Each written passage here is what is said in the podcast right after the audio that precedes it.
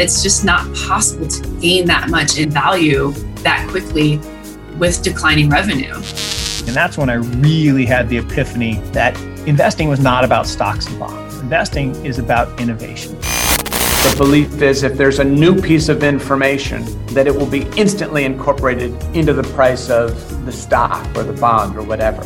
But that's not how people change their minds.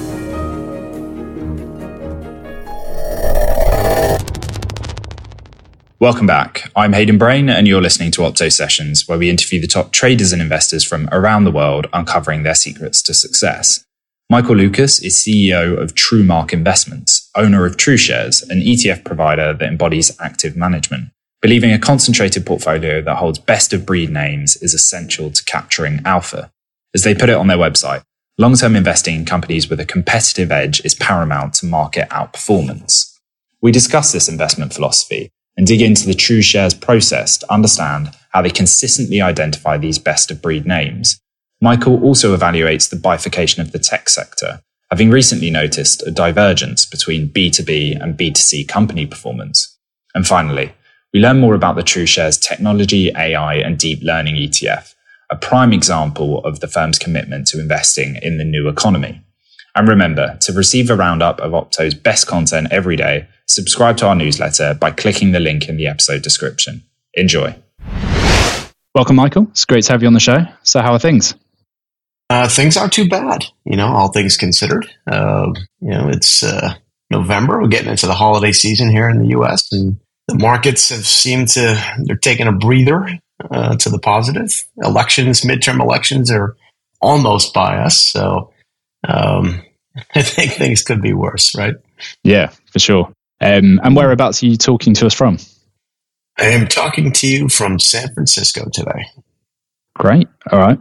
Uh, so we're based here in London, uh, in the city of London, actually, by Liverpool Street Station, if you know it. But yeah, pretty different surroundings. Yeah. Well, sometimes the same weather, though. so. yeah. Do you know what? It's actually not been too bad lately here. For November, it's actually been relatively sunny. So no complaints there. Yeah, global warming or climate shift. yeah, yeah, yeah, um, yeah. Got to take your sort of silver linings where you can, I suppose. Um, um, great. All right. Well, let's start with one of the subjects of today's interview, and then we'll circle back and, and cover TrueMark and your investment philosophy and process. But before we do, explain to us the bifurcation of the tech sector you're seeing at the moment. What's happening there? You know, I think we're we're pretty clear in the idea that you know, B2C and B2B, you know, business to business, business to consumer are starting to decouple. And for a variety of reasons, right? But I, I think uh, this latest earnings season has really backed up that thesis. And, you know, I, I don't think it's going to change very much moving forward. But if you see a lot of the, the consumer directed companies in tech, and quite frankly, a lot of them are FANG stocks, right? But uh, when you see the damage that's occurred with Meta, when you see some of the weakness in you know Microsoft, and you saw some some of the, the real consumer companies like a Snap or things like that show tremendous weakness. Uh, I think that throws up some red flags, and you have to analyze what in the tech sector is working and what isn't. And so, for a variety of reasons, which we can get into, certainly the B2C aspect of tech seems to be, um, let's just say growth seems to be lagging or waning, uh, where the B2B, which really is primarily uh, cloud applications, uh, seems to be thriving. And to the, to the untrained eye, it may not be as obvious, but when you peel back the layers of the onion, so to speak, and you look at pockets of spending and strength, even within the the mega caps and where their capex, right, or where their their spending is, their investments going. Uh, it's heading towards the periphery and the core of utilization of you know, cloud apps. So we think that there's there's obviously still plenty of runway in some of the secular growth companies that are SaaS based, and certainly I think you know regardless of the the most recent little pop here in tech, which was, I think, primarily driven by macro news, right? Maybe the possibility that inflation might be slowing in the US. That's all good and well, but it takes time. It takes time to turn the inflation battleship. And, and just because the numbers are coming a little cooler right now doesn't mean they're going to lower rates all of a sudden.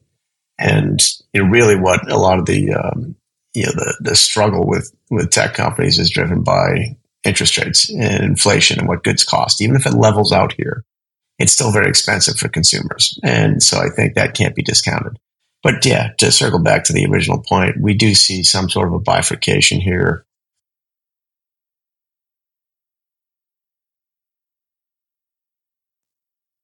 Yeah, fascinating. And as you say, we'll get onto it in more detail further on, but I certainly haven't heard anyone else really talk about that divergence. Um, so I'm keen to dig into it. But before we do, let's cover TrueMark. Uh, let's cover your philosophy and your investment process as well. I read online that TrueMark invests in the new economy, and that's how you kind of define your investment universe, I suppose. So, but how do you characterize that universe? How would you describe it to someone that wasn't aware of it uh, before this interview?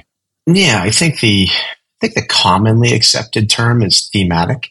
You know, we, we see, we've seen the onset of thematic ETFs uh, for the last handful of years. And we only use that for lack of a better term, right? I mean, I think that the way we look at it is we're, we're looking at nascent technologies, nascent tech sectors that you know, whether or not the thematic is open for debate. Uh, certainly they can be disruptive you know, but uh, one of the sayings we always use in our shop here is that you can stand out in the middle of traffic and disrupt traffic doesn't make it a good business model. Uh, so, you know, the idea that disruptive is a valid reason to invest is also, I think, uh, something we try to, to shy away from here. Mm. So when you look at our investment philosophy, it really is about finding uh, segments that are growing at a quick pace, finding segments that are providing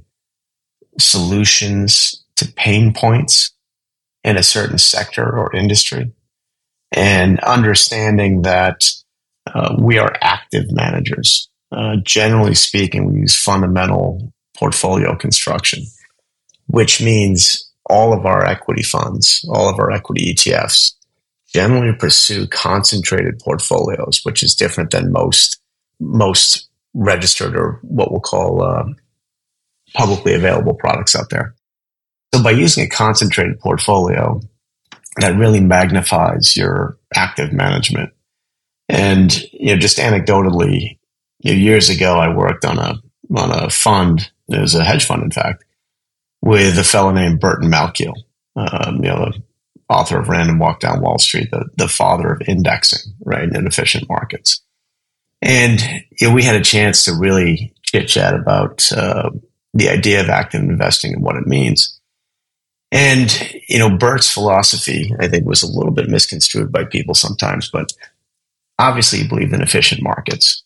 And one of the reasons he advocated against active investing in, in favor of indexing was the cost. And so it was the idea that you're paying for something that is highly unlikely to beat the overall market if you're investing in efficient markets. Now that's true, I think, at its core, if you're a diversified investor.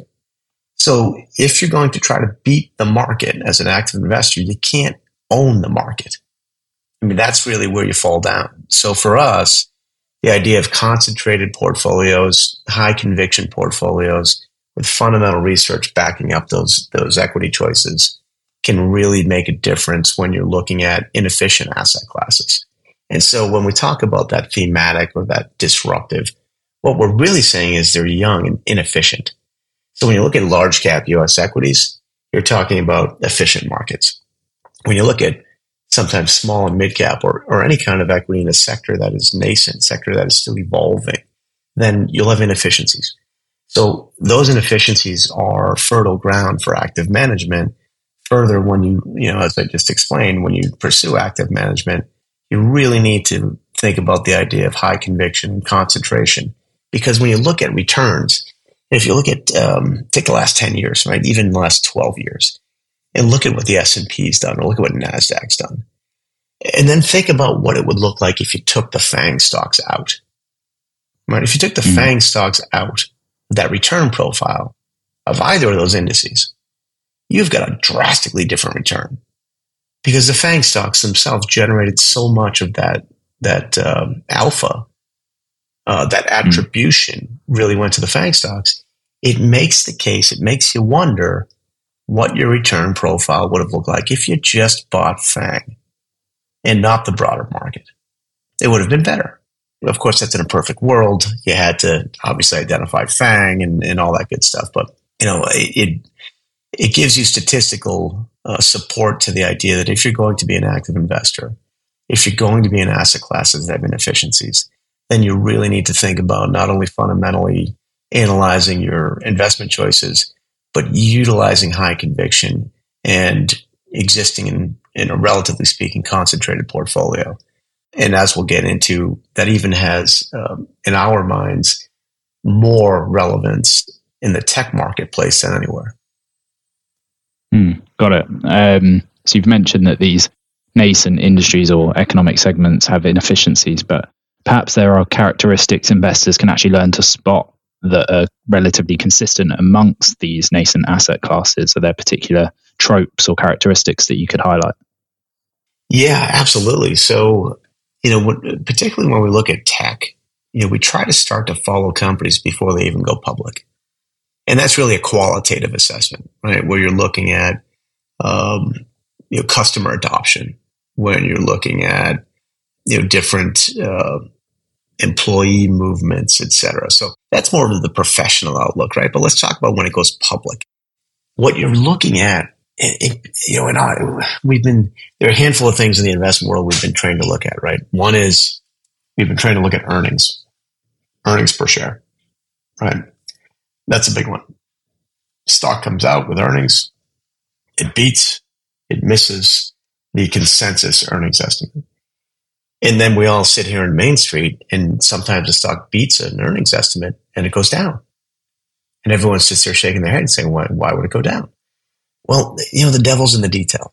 And so what we look at it, what we think is a really good place to start is look at free cash flow, right? So look at how much cash flow a company is generating because that top line number, you know, and certainly you know, some some um, some ancillary numbers that are connected to that. There are a lot of factors that go into that. So if a company is generating high cash flow, high free cash flow, and moving towards you know that earnings number reducing because of capex or meaning they're investing in their business, or if a company is actually generating enough cash flow to cover their operations, but you know there are other factors that reduce that EPS then you've got a company that's being adopted. So what happens is if you look at uh, customer adoptions, right? If you look at how those what their technology is being adopted, or rate at which it's being adopted, if you look at how much free cash flow they're generating, if you look at their margins, those things are going to tell you whether or not a company is on a secular growth path.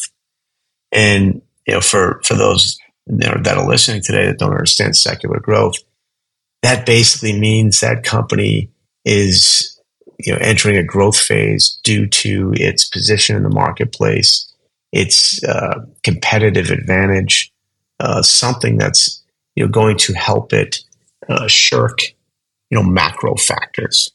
And so, if you look at those types of those types of um, characteristics, you'll be able to identify companies that are being uh, adopted in their space that are gaining customer base. And the thing about, especially technology and, and obviously many other services, when it's adopted by a company in the B2B sense, an ecosystem builds up around it. So there's something called a switching cost. So once companies on large scale adopt a technology or adopt some sort of service from another company, it usually gives you a little bit of runway because if they become dissatisfied with that service, the cost to unwind that choice is prohibitive. And so again, I think uh, cash flow generation, free cash flow, uh, certainly customer adoption and growth in, in certain product areas. I think you know, that combined with sort of the idea of is there a wide moat? You know, is it uh, an industry that has a pain point which this company is solving?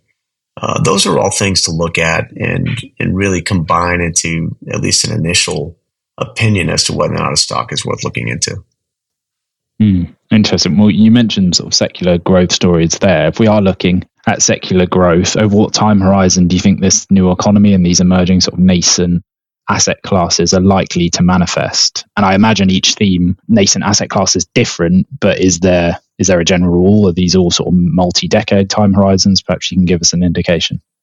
Well, it, it depends on the asset class, right? I don't think there's a general rule, but I do think that you know, I think once most investors realize which growth story is is going to stick, you know, they're late to the game.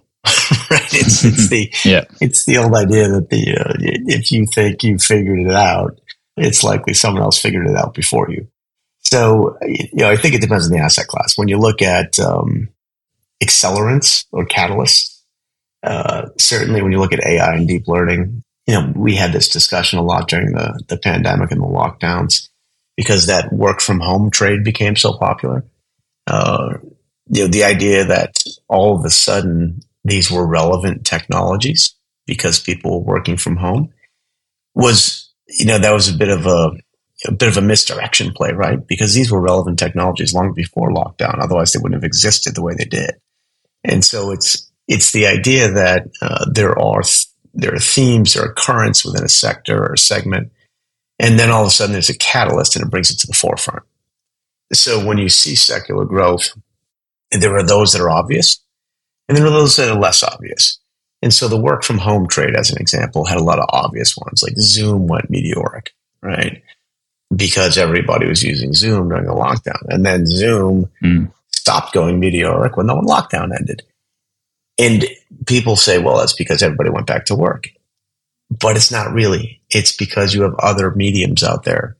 Uh, Microsoft Teams, for example, right? Which mm. anybody with a with a Windows operated computer is more likely to use. It's easier than Zoom. So at least in my opinion. So yeah. you know, there there are just a lot of different things. So it's yeah, they solved the pain point at the time, but then when we look at the the ideas behind that, when you talk about the fact that you know, there's a cloud migration happening. It started long before, you know, the the pandemic and the lockdown, and moved right on through the pandemic and kept going. So when you talk you know, globalization as an economic theory, may be hitting, I think, a rough spot. But global digitalization is still very much on the move. And so when you talk about cloud migration, the fact that maybe we're know, at best 15 to 20% into it. Then you talk about secular growth stories that have runway for years, maybe decades.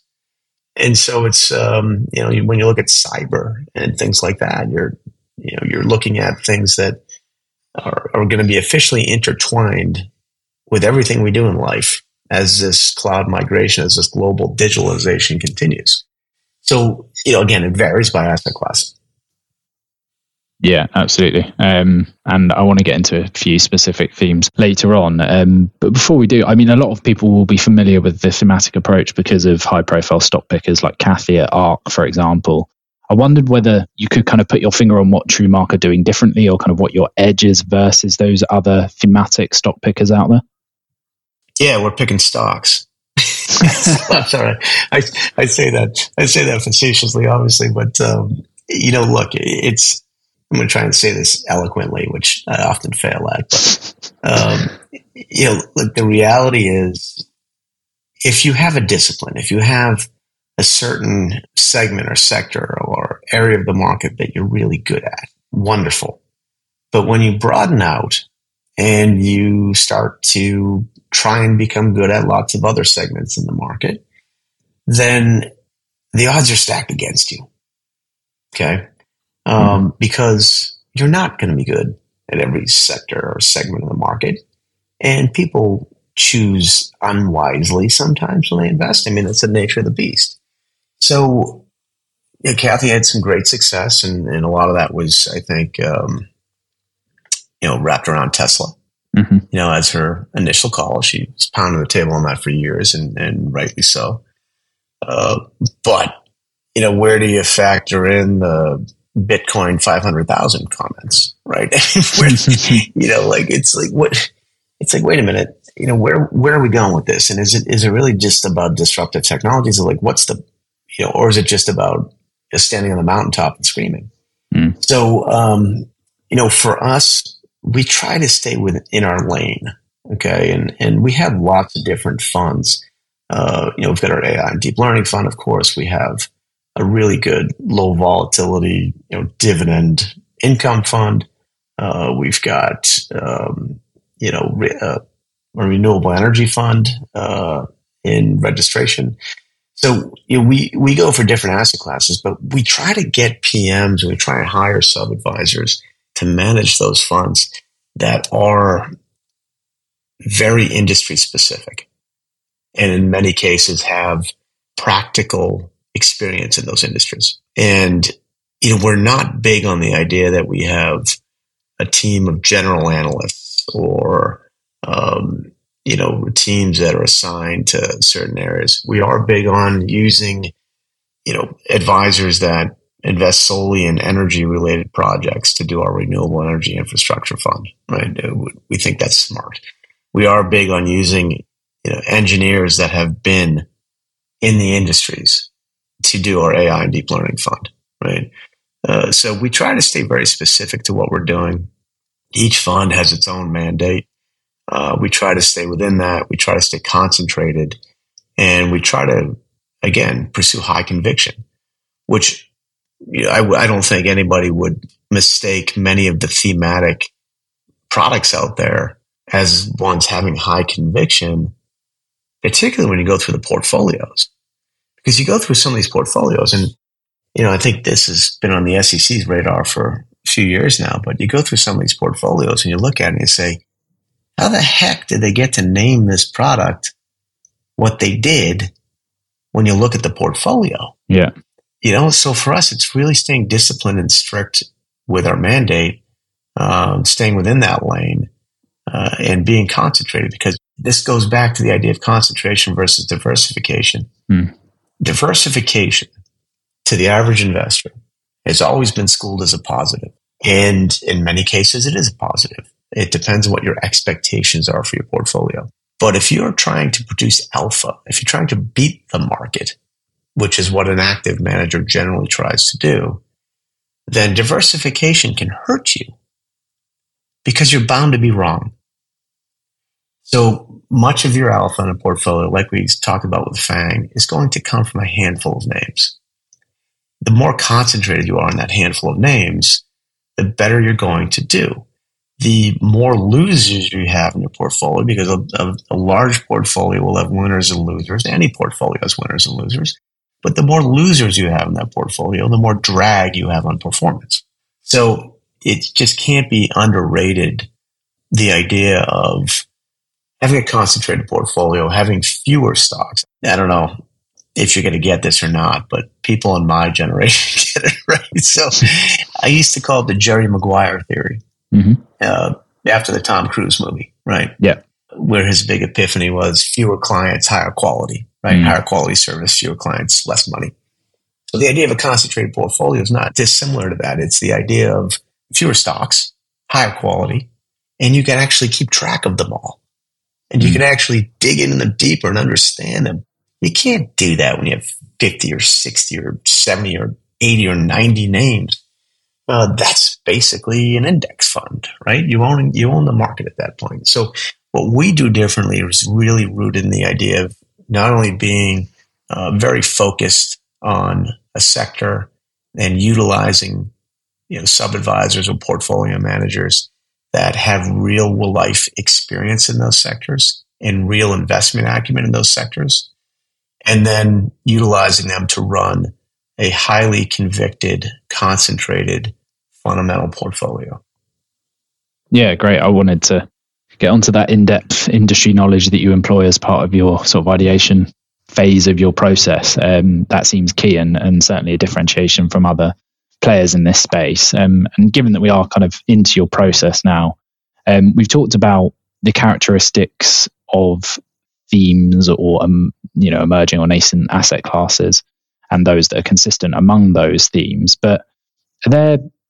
characteristics that are consistent among stocks uh, and certainly i guess the stocks that actually have staying power actually are capable of disrupting their industries versus the pretenders as i think they're called on your website yeah um, so we, we like to call it buzzwords versus business models right um, so that chasing buzzwords has become a thing. And um, whether it be, you know, I remember the onset of sort of 5G, you know, everybody's buying what they thought were 5G related companies when 5G wasn't even online.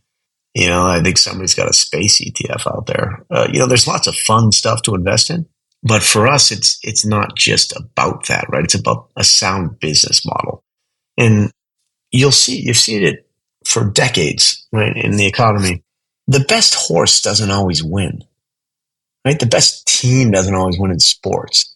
Sometimes it's about the, the business model that is run by the best management team. So, yeah, I mean, I think there are definitely signals. Management teams are one of them. You know, having confidence in the management team and the way they're deploying assets, the way they're deploying capex, the way they're approaching you know, their business is a huge, huge factor.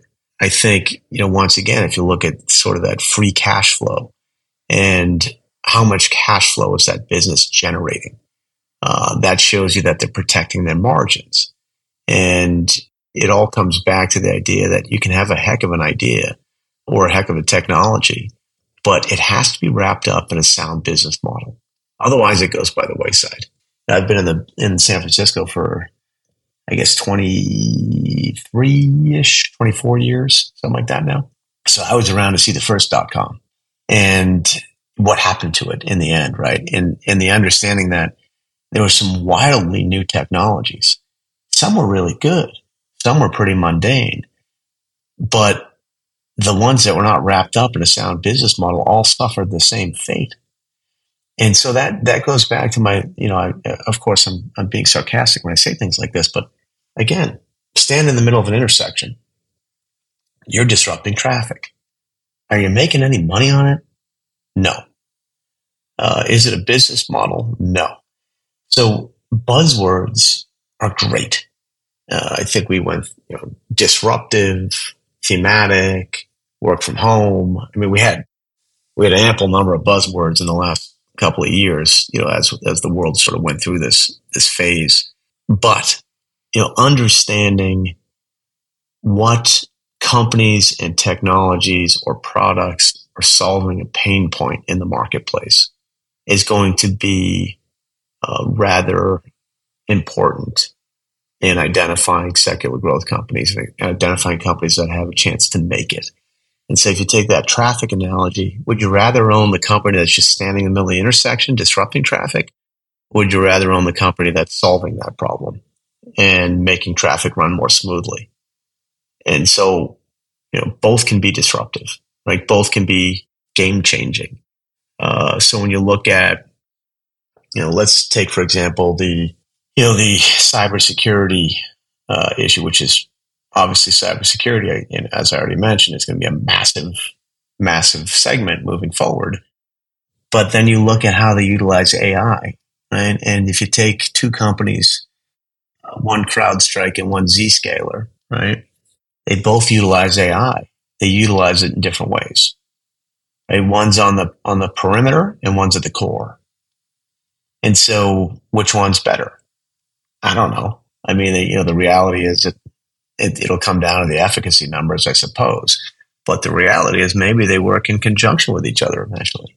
Nonetheless, they're two companies that on a relative basis, held up fairly well through the storm. Because I think everybody's identified that cybersecurity is A, it's going to be a staple. B, you've got two companies that do it really well, come at it from two different directions, but both utilize some, you know, uh, AI and deep learning to do it. So it's an example of, of two different companies using progressive technology to accomplish a goal. And I think that, you know, when you look at, I'm going to veer off into AI and deep learning here for a second, but because so much of you know, the, the onset of some of these asset classes has to do with in timing and environmental factors. I mean, AI has been around for since 1940, really. Well, before that, I'm sure, but you know, the code breaking machines were technically AI, right? I mean, they they were, they were learning, you know, the ones that, uh, in your backyard, you know, uh, you know, Alan Turing came up with. So, you know, the idea that AI is some sort of new concept is a little bit misguided. But what makes it so relevant now? Well, for the first time in human history, you have fairly robust open source algorithms. Then you have processing power that's never been this powerful. And then you have data. We've got some of the most efficient, clean data and the ability to store that data that we've ever had. So you put all three of those together, and then all of a sudden, the concept of AI and deep learning just takes off, right? The applications of it expand exponentially.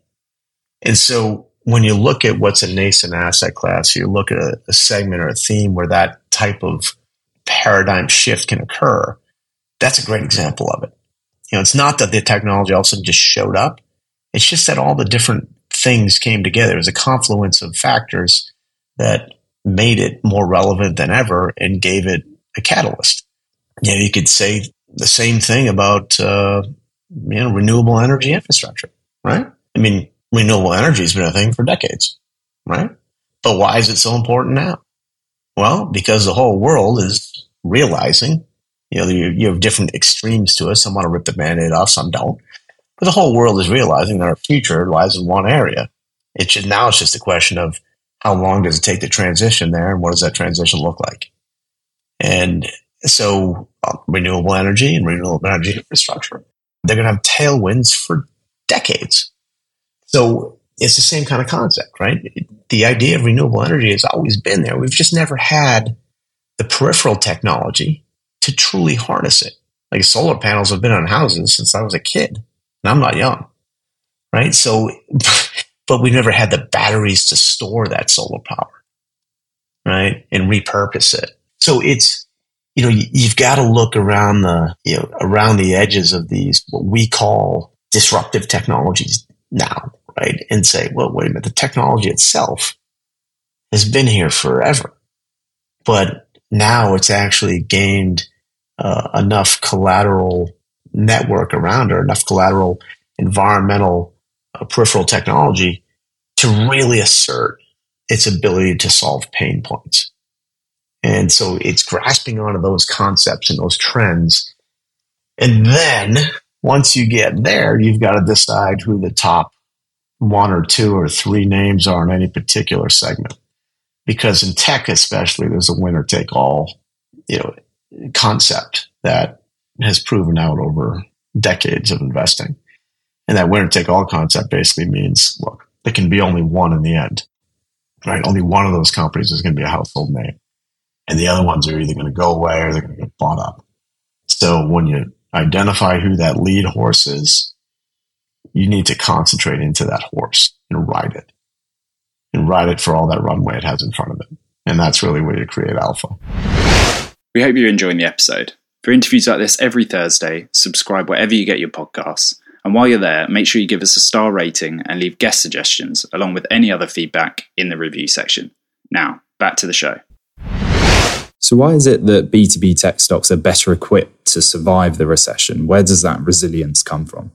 Yeah, so again, it depends on the uh, it depends on the asset class, right? So if if you're in our low vol equity income portfolio, right, you know, you're certainly looking at different things. You're looking at far more established businesses and you're concentrating more on those business models, right? Best management team, best free cash flow, most sustainable dividends, health. You're, you're doing a general bill of health of that company and that industry.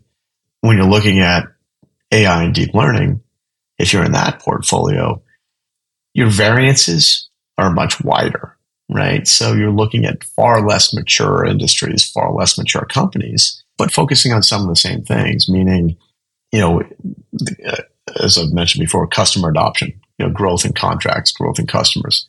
uh, year over year velocity in that seg- that uh, aspect of the company. You're again looking at management team, but by and large, you want to in that instance identify the top two or three names. And so if you're in something like AI and deep learning, you can be across a whole bunch of sectors. You can be in biotech and life sciences. Uh, you can be in, you know, data. You can be in cyber. There's a lot of places that are utilizing AI and deep learning as a competitive advantage right now. So it's your job to find the top two or three companies in that segment that have a chance to be the winner. And you want to own all of them, right? So if you look at our AI and deep learning portfolio, which is probably the most concentrated of the bunch, it runs on average you know, 21, 22 names in the portfolio.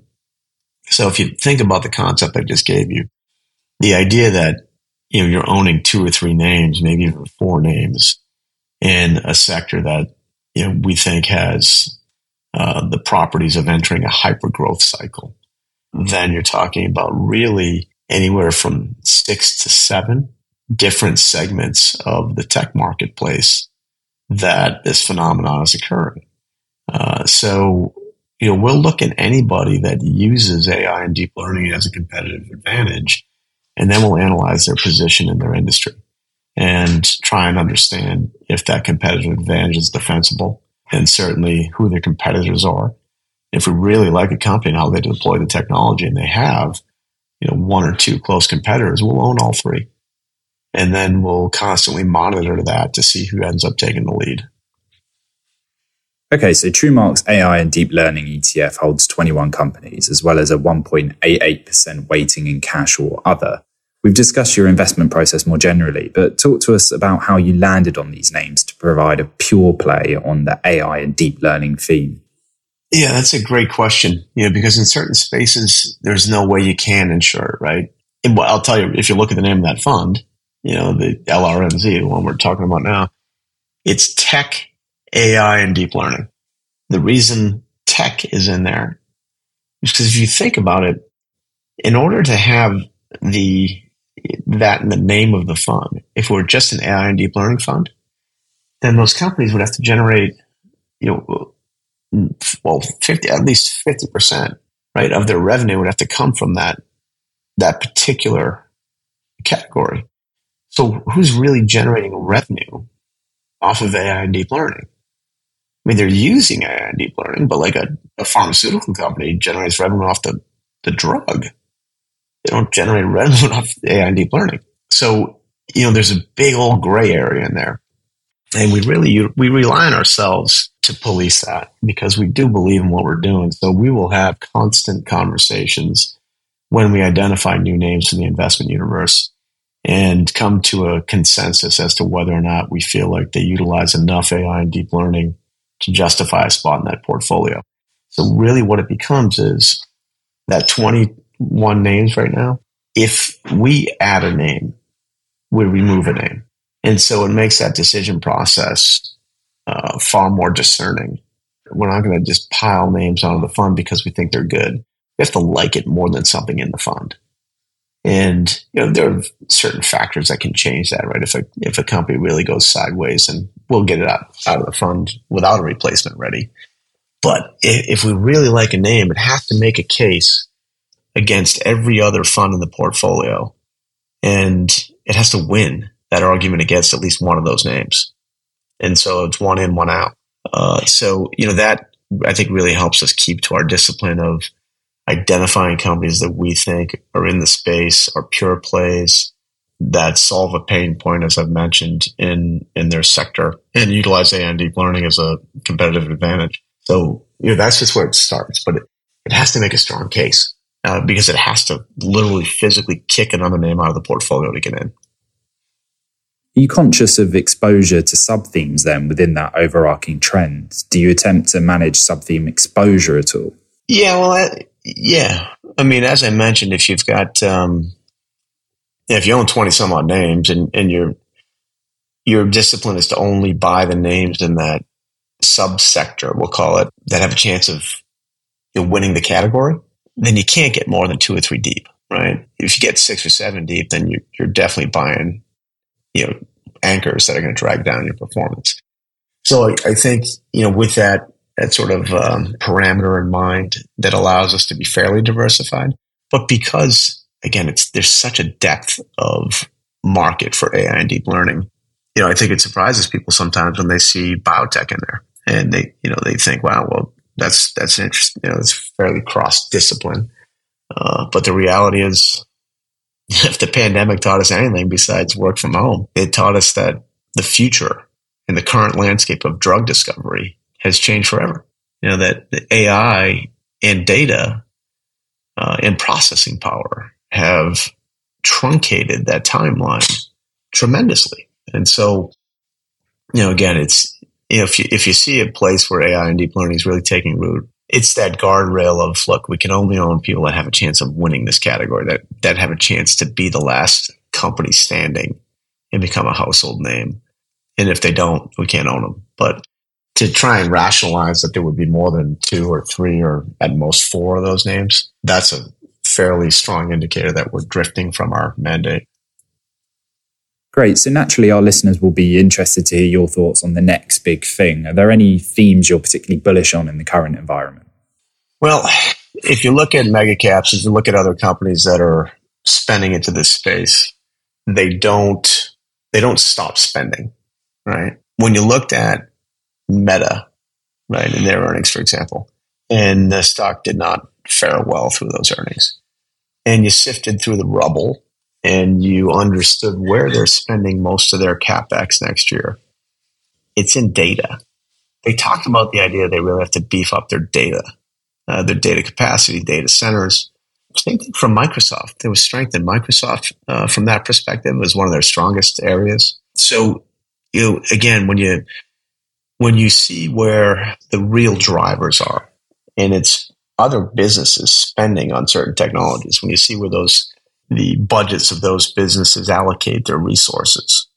That's a strong indicator of where they think things are going. So, you know, any B2C company, for example, that is reliant on consumer driven growth, they in turn need to build infrastructure to handle that consumer business. Uh, so it's that those B2B companies that are sort of uh, behind the scenes right now that are driving all that. And I think that, um, you know, again, when you see softness in the, in the B2C, and let's not kid ourselves, right? Consumers, if rates stay this high, they run out of free cash. Okay. A lot of people had surpluses coming out of the pandemic and they're spending them and eventually they run out and eventually they tighten the belts and eventually they cut out certain things that are not, you know, necessities. So there can be softness in B2C. And not to mention, B2C is highly subject to trends. I mean, if trends changed any faster than they do now throughout the course of history, I'm not sure when it was. So, you know, there's a lot of that where, you know, this softness in the consumer is going to play out. But in the, you know, the pockets of those B2C areas that hold their own, right, that tend to make it through this, that tend to grow a bit, their entire infrastructure is predicated on, you know, technologies from other companies you know, it's always funny to think about the idea that you know, AI and deep learning, there's really like four, five major algorithms out there. And so it's, they're available to everybody. it's just, you know, it's a matter of what you do with it, what, how good your data is, how you marry it to your processing power and what sort of changes you make to that, that open source, readily available trunk, which is the algorithm. So, you know, the idea that, you know, companies will continue to need you know, B2C companies in particular will continue to try and protect their margins. And then one of the biggest ways you protect your margins is you become more efficient, become more efficient with the use of technology. And so as that grows, as the, the role that technology plays in helping those B2C companies protect their margins to become more efficient, to spend less, you know, that directly benefits the B2B companies. It directly benefits cloud applications uh, directly benefits SaaS companies, which is software as a service. So, you know, you'll see a robust demand for those products from a variety of places, including those very same B2C companies. So, you know, where are they spending their money? That's the real question, right? Consumers spend their money in a certain place. but winds can change there and they can run out of money, especially in inflationary environments. But where are those B2C companies spending their money to protect their margins and to become more efficient and to reduce costs? It's with, you know, the B2B cloud app providers or SaaS providers. And, and certainly in data, I think there, you know, a lot of, and, and as we've mentioned multiple times, they're all going to have cyber, right? So there are a lot of places that are far more defensible than simply B2C. How, if at all, then is valuation incorporated within your investment process? Are you looking for attractive entry or exit points, perhaps, or are fundamentals the key here? Uh, the answer to both parts of that question is yes. I mean, I certainly think that uh, there are opportunities to buy into very good companies right now that didn't exist eight months ago or 12 months ago. Valuations matter. You know, if we take on a position, we generally have a price at which we like to own it. And uh, we will work our position in over a period of time uh, because, as you know, things are quite volatile right now. So uh, we don't just you know jam it in at market price. So yeah, valuations matter. You know, in in in many cases over the past eight, 12 months, we saw a situation where you know certain companies, certain sectors were unfairly beat up by macro events. And I think anyone would argue that one of the you know the industries that was most beaten up was tech. Uh, now, it certainly exposed some imposters, right? Because you know there were companies that had sort of taken on that that 1999 year 2000 sort of uh, laissez-faire attitude where they just spend and spend and spend and spend and somebody will give them more money. They can just raise more money with the next round. Well as that dries up it forces those management teams to be a, little more uh, respectful of a business model and i think that's good. So you know it flushed out some of the i think some of the business models that probably weren't uh, quite sound. And allows us to, you know, look at companies we have believed in for quite some time at a much different entry point. And so, yeah, valuations definitely matter. You know, but at the same time, without luck, no investor really, you know, buys at the bottom and sells at the top, right? So we focus more on the quality of the investment and the name and the idea that we think it will have years of runway. Uh, and then we do the best we can with the valuation. So you know, if something gets truly out of whack, if the valuations are, are that high, I mean, we're probably going to exit it, right? Rather than thinking about buying it. But you know, luckily, that's the great thing about the stock market. There's a there's a new entrant uh, fairly often, so um, there's never any lack of ideas or places to look. And you know, there there are lots of winners out there, lots of losers. It's just our our job to find more winners than losers. Well, that's certainly true. A point that will no doubt resonate with our listeners and a good point to close on. That just leaves me to say thank you very much for joining us on Opto Sessions, Michael. It's been a real pleasure. No, absolutely. Thank you and love to join anytime. I appreciate it. Thanks for listening, everyone. Just a quick note before we sign off. If you're looking for an easily digestible daily update on the markets, this might be of interest. Opto Updates is our short newsletter sent every day during the trading week, giving you a bulleted list of the top seven stories from the global stock markets. We've done the hard work for you, highlighting relevant opportunities and trends. And in addition, we'll also keep you notified of any new products, stock reports, or webinars from the Opto world. If you're interested, sign up using the link in the show notes. And thanks also to Cofruition for consulting on and producing the show. Until next time.